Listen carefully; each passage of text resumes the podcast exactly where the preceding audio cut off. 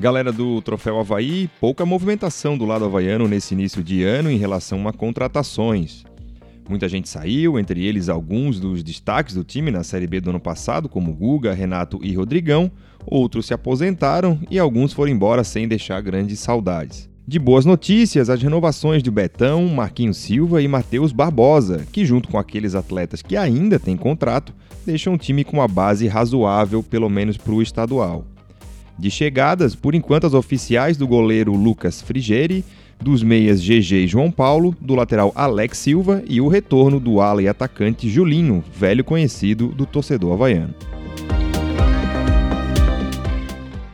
O primeiro nome anunciado pelo Havaí foi o do meia GG, logo após o fim da Série B de 2018. O jogador trabalhou com o técnico Geninho no ABC em 2017, onde fez 10 gols em 51 partidas naquele ano. O time potiguar, porém, terminou na vice-lanterna do brasileiro da Série B e foi rebaixado. Próximo de completar 25 anos, o Meia estava no Adana Demirspor, da segunda divisão turca, no ano passado. Por lá, foram apenas 12 jogos e um gol marcado. GG fez toda a categoria de base no Botafogo, clube que o revelou em 2013 e pelo qual fez mais de 70 jogos. Por isso, quem traz mais informações para a gente sobre ele é o repórter Tiago Veras, da Rádio Tupi, do Rio de Janeiro. Mas ele foi criado aqui, assim, o meu campo canhoto, tem uma característica de ser um jogador de organização mesmo, assim, de jogadas, sabe? Ele não é tão, tão rápido, mas ele tem bom passe, tem bom chute de fora da área, uma falta. Então, assim, ele é um, um, um meia mesmo, sabe? Um meia clássico. É, aqui foi na época revelado, muita gente pegou no pé. Pegava por conta de ser um jogador da base, né? Todo atleta assim de base gera uma expectativa. E ele não correspondeu tanto. Ele não é um craque, mas não é um perna de pau. Ele é um jogador nota 6, 6,5, assim, entendeu? Como te falei, ele tem um bom chute. E ele tem, assim, uma visão mais de armação mesmo de jogo. Mas eu acho ele um bom, sim, um, um bom jogador, cara tendo sequência, ganhando confiança, como todo jogador precisa, sabe? Eu acho ele assim um bom jogador. Já o goleiro Lucas Frigeri tem 29 anos e disputou a última Série B pelo CSA de Alagoas, emprestado pelo São Caetano. É um goleiro muito alto, tem 1,94m de altura e fez a carreira basicamente no interior de São Paulo. Pelo CSA foram 18 jogos, todos como titular e apenas 10 gols sofridos. A passagem pelo CSA foi a de maior destaque na carreira e o goleiro só não seguiu em Alagoas por divergências do seu empresário com a diretoria do clube, segundo as informações da imprensa lá de Natal. De Goiás, dois reforços chegaram. O primeiro a ser anunciado foi o meia João Paulo, que veio do Atlético Goianiense. O jogador foi o vice-artilheiro do time na competição e a diretoria do Dragão tinha interesse em sua permanência.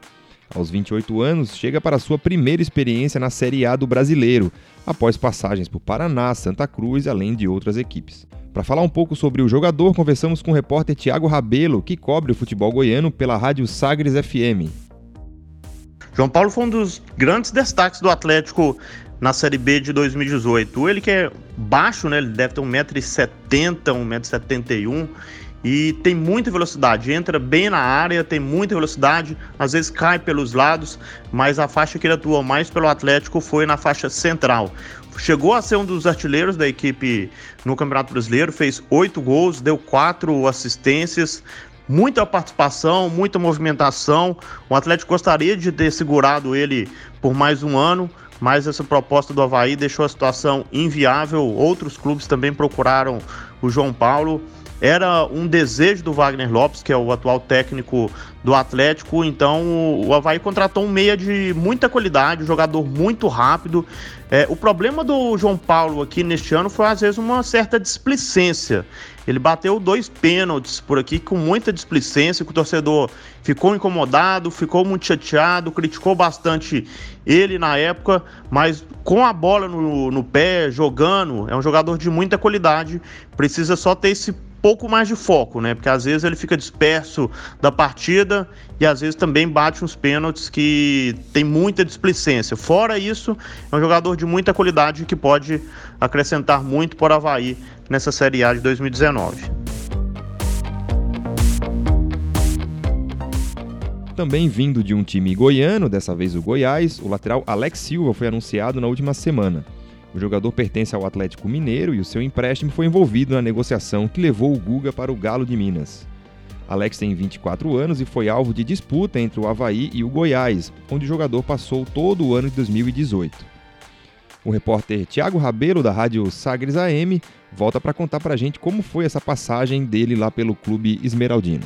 Sobre o Alex Silva, ele teve uma atuação boa pelo Goiás, uma temporada boa, mas ele demorou a cair nas graças do torcedor.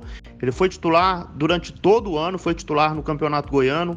No Campeonato Brasileiro, ele teve momentos que, em que ele oscilou bastante. A torcida criticou bastante.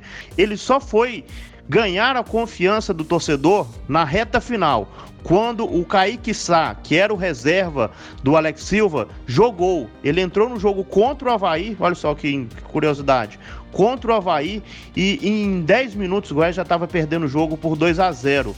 E nesse jogo o Kaique Sá falhou muito, ele jogou muito mal e aí na rodada seguinte o Ney Franco não titubeou colocou o Alex Silva novamente como titular. Ele jogou muito bem contra o Criciúma, só que no último minuto de jogo é, ele fez um pênalti. E esse pênalti custou muito caro, porque era o último minuto do tempo regulamentar. O Goiás sofreu o 2 a 1 e aí depois, aos 48 do segundo tempo, o Goiás sofreu o empate contra o Criciúma e o torcedor novamente voltou a criticar o Alex Silva, mesmo com essa partida que ele fez bem. Depois o Goiás passou por momentos em que ele oscilou e na 37 rodada o Alex Silva foi, fez dois gols, dois gols que colocaram o Goiás na primeira divisão do futebol brasileiro. Esses dois gols que ele marcou contra o Oeste foram os gols que a, a, diretoria ficou encantado com ele, né? Quis a todo custo renovar o contrato com o Alex Silva, mas aí ficou a questão com o Atlético Mineiro. Ele chega com umas características bem peculiares, é um jogador que marca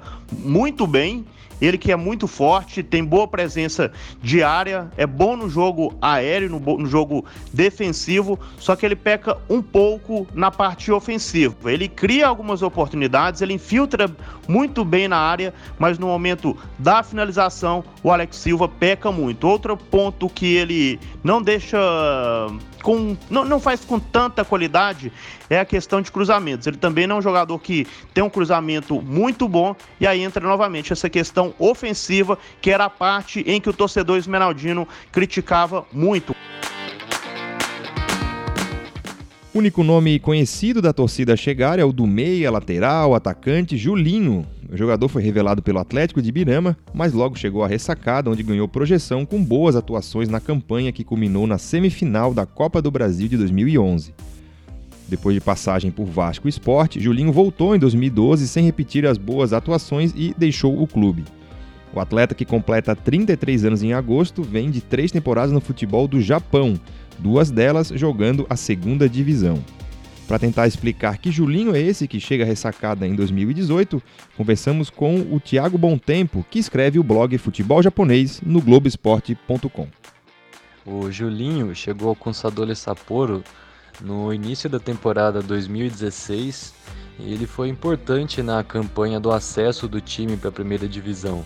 Ele veio teoricamente como um lateral esquerdo, mas jogou principalmente como segundo atacante e meio ofensivo. E teve alguns poucos jogos que ele jogou como ala esquerdo. O time jogava no esquema de três zagueiros, né? Ele é um jogador que gosta de definir as jogadas, ele tem um chute muito forte, ele arrisca muitos chutes a gol.